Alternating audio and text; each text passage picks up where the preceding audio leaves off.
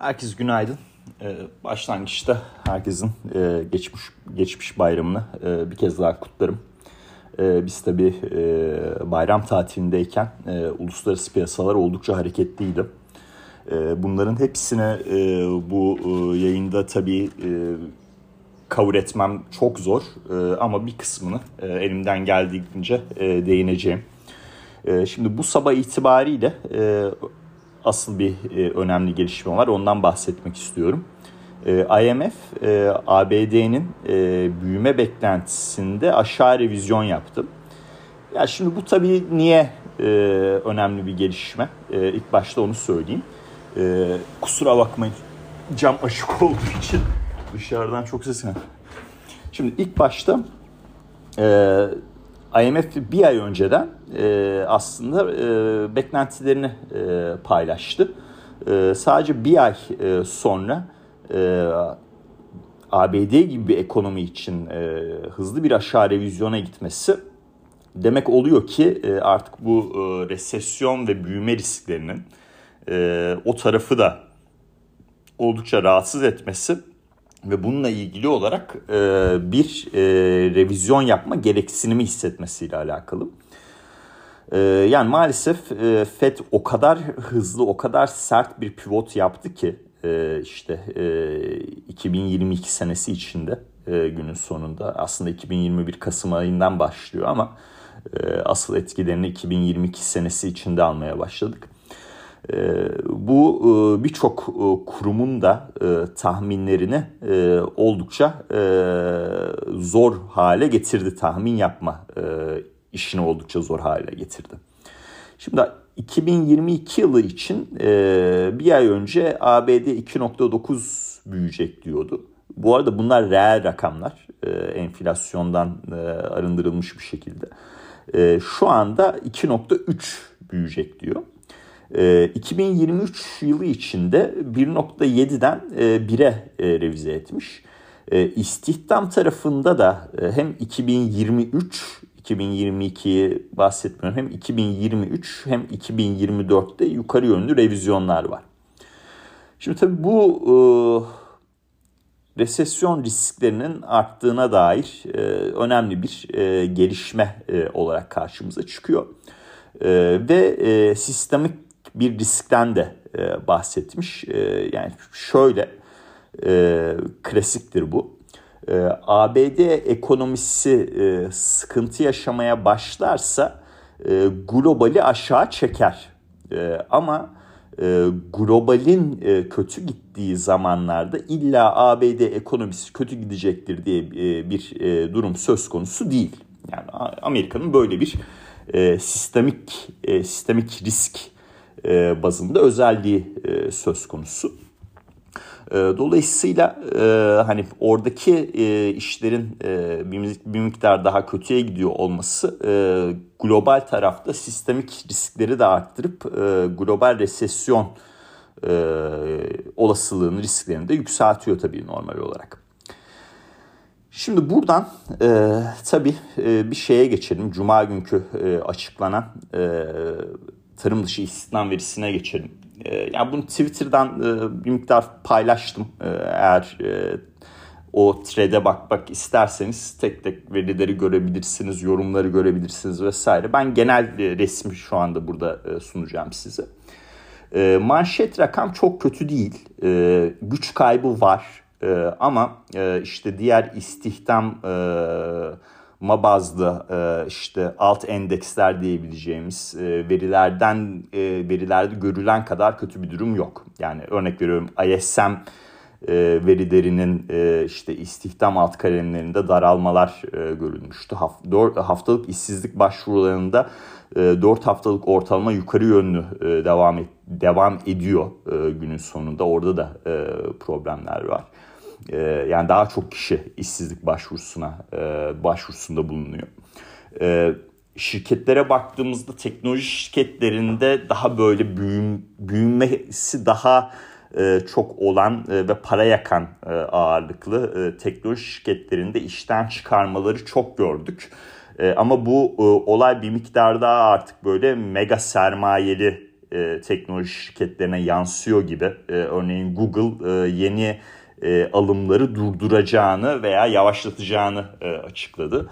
E, çok önemli e, gelişmeler bunlar.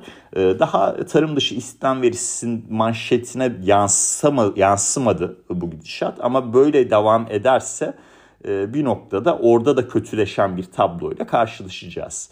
E, kral dolar temasını e, yani bu veriden sonra çünkü e, euro dolardaki düşüş daha da hızlandı. E, biliyorsunuz 1.0350'nin üzerine çıkmadığı süre zarfında 1'e gitme olasılığını e, daha önceden bahsetmiştim. Geçen hafta paylaşmıştım. E, bence 2016-2017'de bunu yapması lazımdı e, ama e, kısmet e, işte Fed'in tarihi pivotu savaş, Covid, pandemi ve e, genel olarak riskten kaçış fiyatlamalarıyla e, dolara olan e, gelen talep nedeniyle oluşan e, bir noktada bu gerçekleşti. E, bu güçlü e, kral dolar e, temasını ne e, tetikledi veri setinde dersek e, ortalama e, saatlik ücretlerdeki durum e, ve e, katılım oranının e, hem bekle, hem beklentilerin hem bir önceki ayın altına düşmesiyle e, gerçekleşti. E, burada tabii çok soru da geliyor. E, yani bu euro dolarda ya bir noktasındayız artık buradan alım yapılabilir mi diye. E, şöyle değerlendirmek lazım. FED tarafında artık Temmuz ayında 75 bas puanlık e, faiz artışı e, yapılacağı neredeyse %100 fiyatlanıyor. İşte sabah baktığımda %97 civarındaydım. Ee, diğer taraftan e, her ne kadar artık yani opsiyon piyasasında bir miktar daha böyle e, euro pozitif bazı gelişmeler var ama genel resimde e, hala e, hem opsiyon e, piyasası e, hem de Almanya ABD 2 yıllıklarının bulunduğu seviyeler e, euro dolarda bir e, dönüş sinyali net bir şekilde vermiyor. E, dolayısıyla e, burada e, benim beklediğim şey şu. E, şimdi paritenin geldiği bu nokta e, aslında Avrupa'da stagflasyon risklerini de oldukça arttıran bir e, e, durum. Avrupa Merkez Bankası'ndan yani normalde 21 Temmuz'da faiz kararını açıklayacak. Daha önce bir toplantı yapılması lazım ve bu gidişata dur denmesi lazım. E, tabii ben Avrupa Merkez Bankası'nın karar vericilerinin tatil programını bilmiyorum. Ee, hani böyle bir hareket eder, böyle bir hareket yaparlar mı e, yaz aylarında olduğumuz için onu da bilmiyorum. E, ama e, yapmaları gerektiğini biliyorum e, günün sonunda. Bu eğer e, bugünkü işte e, açıklanacak ABD tüfe verisinde de dolar pozitif bir e, seyirle e, karşılaşırsak e, hani artık bir seviyelerinde altlarında fiyatlamaların görülmesi e, rahatsız edecektir. Yani bir an önce aksiyon alması gerekir. E, şu an için görünen tablo e, e, çok e, manidardır. Tabii bu kur savaşları çok konuşuldu zamanında. E, deflasyonist zamanlarda daha böyle büyüme pozitif bir hava sunması için işte ülkelerin para birimlerinin değerini e, düşürdüğü e, bir noktadaydık. Ama 2022 yılında ters kur savaşları e, yaşandı, e, yaşanıyor hala. Bu e, major e, merkez bankalarından başlayan hatta aslında Latin Amerika'da da daha önceden gelen birçok faiz artışıyla gelişmekte olan ülkelerde de bu durumun net bir şekilde görüldüğü bir işte para birimini e, daha fazla değerlendirip enflasyon baskılarını azaltma e, savaşı e, söz konusuydu. Savaş kelimesi çok doğru değil. E, sadece şöyle e, özetliyorum. Hani o zamanlar kur savaşı dendiği için e, o meşhur kitapla beraber e, şu anda da bunun tersi e, bir yapıda olduğumuz için ters kur savaşı e, diyorum. Bunun kazananı şu anda ABD gibi gözüküyor. Ee, dolayısıyla e, e, Avrupa Merkez Bankası'ndan e, hızlı bir adım atılması lazım bence. Bugüne gelecek olursak gene işte tüfe verisi açıklanacak ABD tarafında 15.30'da. E, şimdi bu veri önemli. İşte tabii ben bunu dediğim zaman Bloomberg'te maalesef o sayfayı kapattım. Şimdi tekrardan açayım. E, manşette e, Haziran ayında e, aylık bazda %1.1'lik artış. Çekirdekte de aylık bazda 0.5'lik bir artış bekleniyor. Bu veri niye önemli? Aslında genel olarak risk off fiyatlamaları tetikleyen şey neydi sorusu altında baktığımızda veya dolara hücum, keşe nakde geçişi e, tetikleyen şey neydi dediğimizde son iki aylık e, dönemde e, Mayıs ayı tüfe verisi olmuştu. E, burada Mayıs ayı tüfe verisinde e, işte enflasyonda tavan oldu düşüncesi özellikle çekirdek tarafta tavan olduğu e, düşüncesi e, maalesef negatif yönlü olarak e, test edilmişti e, ve e, o veri sonrası zaten e, dolar tarafında çok daha ciddi hareketler yaşandı.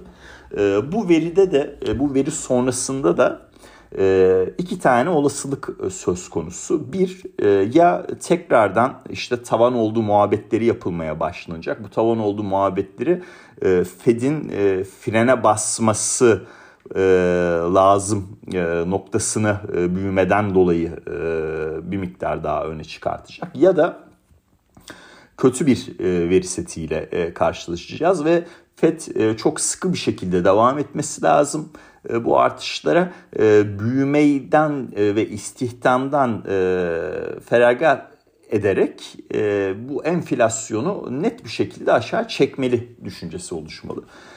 Şimdi burada ben bir tahmin paylaşmayacağım arkadaşlar. Çünkü ne FED biliyor ne gerçekten piyasa katılımcıları bunun tahminini yapabiliyor. Ee, birçok aslında alt kaleme bakarak e, daha önceden birçok yorum yaptım. Ee, ama maalesef e, alt kalemlerin gösterdiğini e, bütün veri seti gösteremeyebiliyor. Yani alt kalemlerde olumlu gelişmeler de var günün sonunda.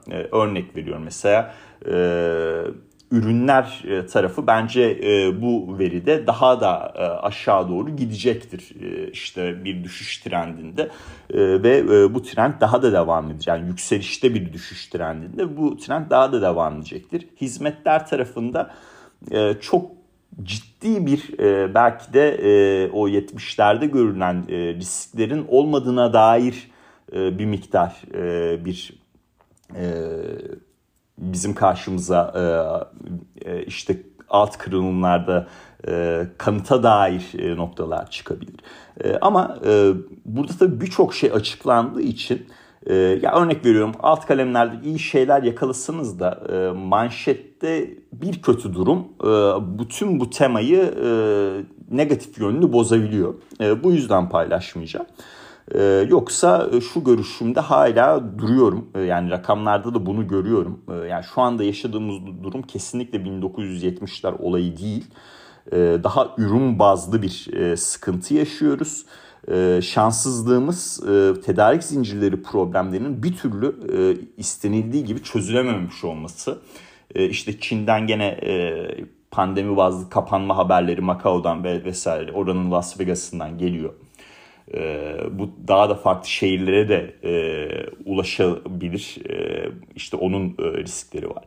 E, şanssızlığımız e, savaş e, çok ciddi olarak e, ham madde e, tarafını e, hareketlendirdi.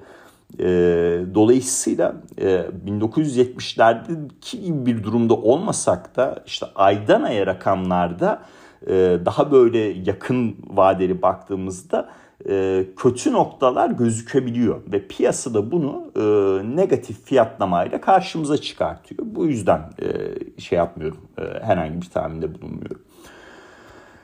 E, şimdi bu veri setinden sonra tabii e, fiyatlamalara bakacağız. E, ben e, hala S&P 500'de 3810 3815 desteğini takip ediyorum. E, Bitcoin'de de 19500 e, seviyesini takip ediyorum. Buralar benim için oldukça kritik. E, buraların altına çok fazla inmediğimiz sürece e, hala bazı farklı değişkenlerle riskli varlıklarda bir miktar daha iyi gelişmeler olabilir. Ama olmaya da bilir. Bir, bu verinin nasıl açıklanacağını. İki, işte örnek veriyorum ABD'de bilanço sezonunun nasıl devam edeceğine, başlayacağına ve devam edeceğine bağlı olarak. Fed'in frene basma olasılığının artıp veya artmayacağına bağlı olarak bunları e, göreceğiz. Ne yapılabilir e, sorusu şu noktada e, tabii e, cevaplamam gereken bir nokta. E, ben açıkçası en e, güvenli ve en kısa vadeli e, trade'in e, ABD 10 yıllıklarında alım yapma e, şeklinde olduğunu düşünüyorum. E, ABD 10 yıllıklarında getirilerin yükselmesi bir e, vadeli piyasada bir alım fırsatı bence. Bunu niye söylüyorum? Bir resesyon olursa da e, işte tahvil piyasasına ABD 10 yıllıklarına girişler olacak e, ve getiriler aşağı düşecek. Bir resesyon olmazsa da e, FED frene basacağından ötürü getirilerde aşağı doğru bir hareketlilik olacak. Bir bu karşıma, bir bu mantıklı olarak karşıma çıkıyor. İkinci nokta daha önceden de çok paylaştım zaten bu altın petrol oranı. Bu altın petrol oranı ilk paylaştığımda 15 seviyelerindeydi. Şu anda 18 noktalarına geldik. Ee, burada e, yükselişlerin e, işte resesyon risklerinin e, artmasıyla beraber daha da devam edeceğini düşünüyorum. 20 noktalarına kadar bence gideceğiz burada. Onun dışında çok fazla tabii şey var. Hisse bazlı veya işte ürün bazlı e, gelişmeler var. E, bu ürün bazlı gelişmelerden e, ilk başta petrolden e, bahsedeyim. E, Valla dün çok güzel bir düşüş yaşadı. Biliyorsunuz ne zamandır söylüyorum yani petrol fiyatları e, aslında resesyon risklerinin artmasına rağmen çok olumlu ayrıştı diye. E, dün çok sert bir satış yaşadık. E, işte bugün de WTI'de 95.50'lerdeyiz. 200 ee, günlük ortalaması 93.30. Ee, bu 2.60'daydı. 93.30'a yükseldi tabii günler geçtikçe. Ee, biz 2021 e, Kasım ayından beri bunun altında işlem görmedik. Dolayısıyla 93.30'un e, e, ilk denemede altına geçmemiz çok da gerçekçi olmayabilir. Zaten ee, şöyle bakıyorum bugün günlük grafikte bir o noktalara doğru hafiften Asya seansında gitmiş gibi gözüküyor. 93-67'ye e, en düşük inmiş. Buradan bir tepki alımı gelmiş. E, ama artık petrolde bence e, yükselişler e, bir e, satış fırsatı. E, sadece resesyon riskleri değil aynı zamanda arz yönlü e, belki de bazı e, haber akışlarıyla da karşılaşacağız. İşte Biden'ın Suudi Arabistan e, ziyareti burada tabii öne çıkıyor. Orada arz tarafı da artabilir. Bunun da etkilerini fiyatlamalarda görebiliriz. Altın tarafında 1723 seviyesindeyiz. Ben hala 1770'i takip ediyorum. 1770'in ee, üzerine çıkarsak e, işte tekrardan 1820-25 bölgesine doğru gidebiliriz. Ee, ancak tabii bu güçlü dolar teması e, altına negatif yansıyor. O yüzden zaten hani long altın short petrol bence en böyle güzel e, trade orada. E, ama e, portföylerinize e, düşüşlerde e, altın da eklemek e, çok e, açıkçası off bir e, düşünce değil. Mevcutta bulunduğumuz e, noktadan ötürü. Keza FED frene basarsa altın yükselecek. FED frene basmazsa resesyon olursa altın yükselecek. Yani bu 10 yıllıklardaki trade'e benzer bir düşünce burada da söz konusu. Çok fazla böyle gümüşle ilgili işte sorular da geliyor geliyor mevcutta çok ciddi satış yediğinden ötürü. Ee, burada 18-70 seviyesini izliyorum arkadaşlar. Bunun altına inmezsek eğer e, ve 19-60 e, üzerine çıkabilirsek 20-50'ye e, kadar bir gidişat söz konusu olur. Ama 20-50'deki o 200 günlüğünün üzerine geçebilecek bir fiyatlama dinamiği ben şu anda çok net olarak göremiyorum. O yüzden bunu da paylaşmıyorum. Ee, sadece e, dediğim gibi 18.70'in üzerinde kalıp işte 19.70'in üzerine attığımız bir ortamda 20.50 söz konusu olacaktır. Belki range bound trade etmek istersiniz işte 18.70'ten al 19.70'den sat işte 19.70'in üzerine çıkarsa bir daha al 20.50'den sat 20.50'den short aç 19.70'den kapa vesaire vesaire bu şekilde düşünülebilir gidişat. 2-10 yıllık makası hala negatifte. Resesyon sinyalleri vermeye maalesef devam ediyor. Şimdi bir Yeni Zelanda'dan biraz bahsedeceğim. Ben genelde bu yani Yeni Zelanda'ydı, Avustralya'ydı vesaire bu tarz merkez bankalarının çok fazla değinmiyorum. Çünkü aslında önemli merkez bankaları olmasına rağmen bizim baktığımız, takip ettiğimiz ürünlerde çok böyle elzem değil attıkları adımlar. Ama ham madde fiyatlarıyla bağlantılı ekonomileri olduğu için e, aslında 2022 yılında iyi bir e, işte ekonomik görünüm e, yükselen ham madde fiyatları e, enflasyon yüksek olduğu için Merkez Bankası'nın attığı işte e, faiz adımlarıyla çok konuşuldu. E, şimdi tabii bu e, ham madde e, tarafında işler terse dönmeye başladı. Petrol fiyatları görüyorsunuz endüstriyel metallerin olduğu nokta aşikar. E, böyle bir e, yapıda Yeni Zelanda tarafı işte en son 50 bas puanlık artış yaptıktan sonra natürel natürel oranın üzerine çıktıktan sonra frene basabileceğini sinyalini verdi. Bu şu açıdan önemli. E, demek ki e, natürel oranın üzerine çıkıp günün sonunda e, finansal koşulları daha çok sıkılaştıran taraflarda e, büyüme ve istihdam düşüncesi altında frene basmalar veya frene basma sinyalleri gel, gelebilir e, önümüzdeki dönemde. Ee, bununla alakalı olarak da e, işte ABD'de zaten e, FED ile ilgili beklentilerde 2023'te e, biliyorsunuz faiz indirimine gideceği şu anda artık fiyatlanıyor. Dolayısıyla 2022 sonunda da işte hatta 2022 sonunda bile değil şuradan bir açayım tam yeri söyleyeyim size. Tık tık tık politika faizinin evet yani 2022'nin e, sonunda 3.40 e, olması bekleniyor. 2022'nin e, sonuna doğru artık natürel oranın üzerine çıkan bir politika faiziyle karşılaşacağız. Dolayısıyla bu faiz indirimleri beklentisi de bir miktar Yeni Zelanda'nın natürel oranın üzerine çıktıktan sonra frene basma e, sinyaliyle e, paralel. E, bu şekilde de takip edebiliriz e, durumu.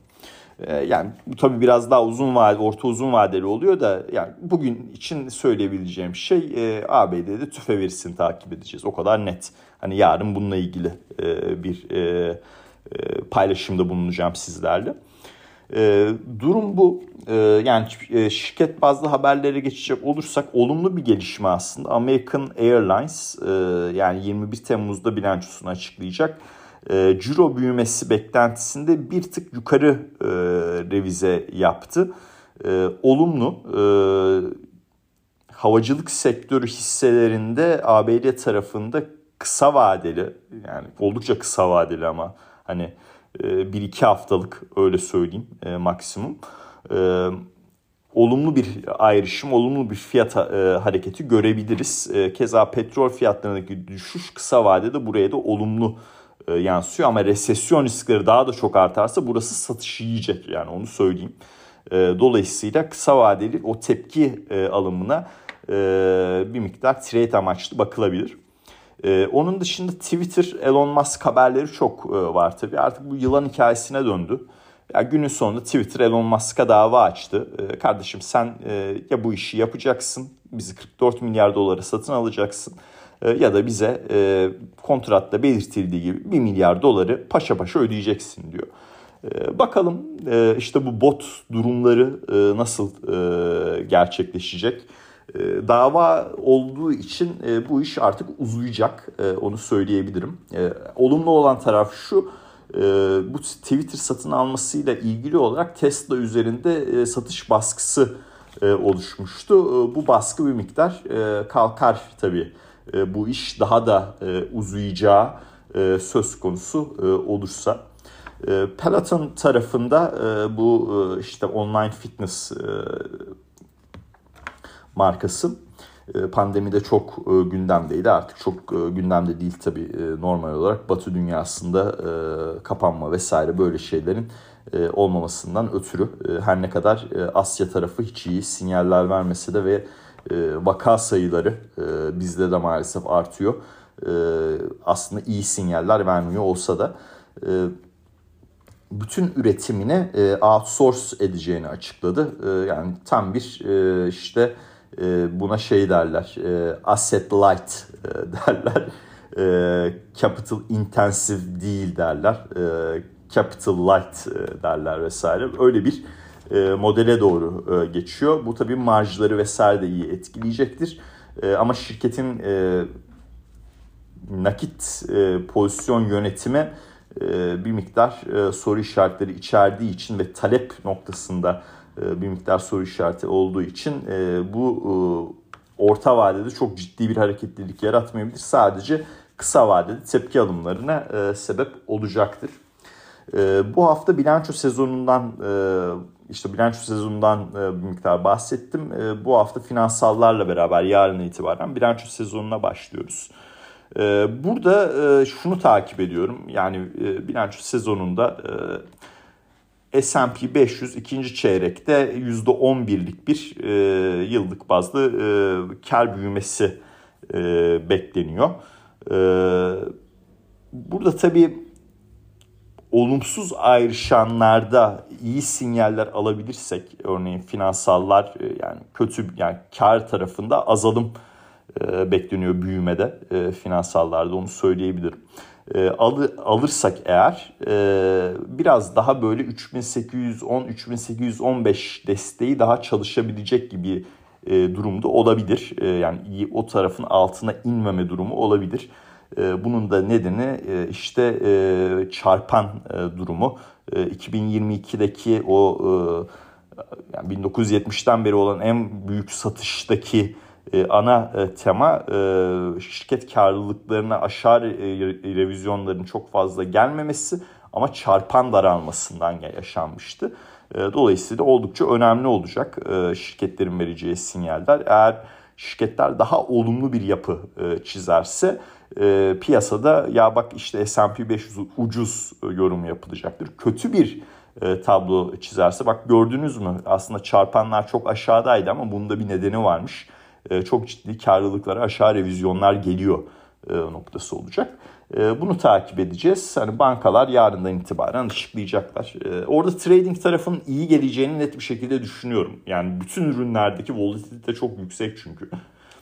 Ama yatırım bankacılığı tarafı çok kötü olur gerçekleşecektir. Yani halka arzlar vesaire çok kötü noktada Batı dünyasında şirket birleşme devralmaları iyi değil. E, yani öyle çok ciddi haberler almadık. E, onun dışında e, bir miktar e, karşılık noktası önemli olacak. Bu ekonomik gidişata bağlı olarak bankalar karşılık miktarlarını arttıracaklar mı? E, kendi bilançolarını korumak adına o taraf önemli olacak. Tüketicilerle ilgili yapacakları yorumlar e, önemli olacak. E, yoğun bir e, sürece gireceğiz. İşte bankacılıkla beraber bu hafta başlıyoruz. Ben gelecek hafta olması lazım diye düşünüyorum. Evet gelecek hafta Netflix'in bilançosunu bayağı takip edeceğim. Neden bunu söylüyorum? Biliyorsunuz geçen bilanço açıklamasından sonra yani e, kan gövdeyi götürmüştü hissede. Çok ciddi bir e, düşüş yaşandı. E, kötü de perform ediyor mevcut durumda. Bu enerji short, teknoloji long tarafının daha çok çalışabilmesi için bilanço tarafından haber akışları gelmesi lazım. Petrol taraf, tarafı sağ olsun enerji shortları iyi çalıştırıyor. Ama Netflix'te başlayan teknoloji e, tarafı da e, önemli e, olacak bence. Dünkü mesela fiyatlamalarda e, Apple olsun, Meta olsun artı e, kapanışlar yaptı. Yarı iletkenler e, tarafında e, işte Philadelphia yarı iletkenler endeksi artı bir e, kapanış yaptı. E, bilanço sezonunda iyi böyle birkaç tane e, örnekler alabilirsem e, bu yarı iletkenler tarafında e, opsiyonlarla aslında e, bir güzel long e, pozisyon e, trade'i e, çok da mantıklı e, olabilir. Durum bu. E, çok uzattım. Yarım saat konuşmuşum ya. Çok özür dilerim. E, e, demek ki e, bu konuşamadığım süreler e, benim içimde birikmiş. Bunları anlatmak istemişim diyelim. Dinlediğiniz için çok teşekkürler. E, yarın tekrardan bir paylaşımla görüşmek üzere.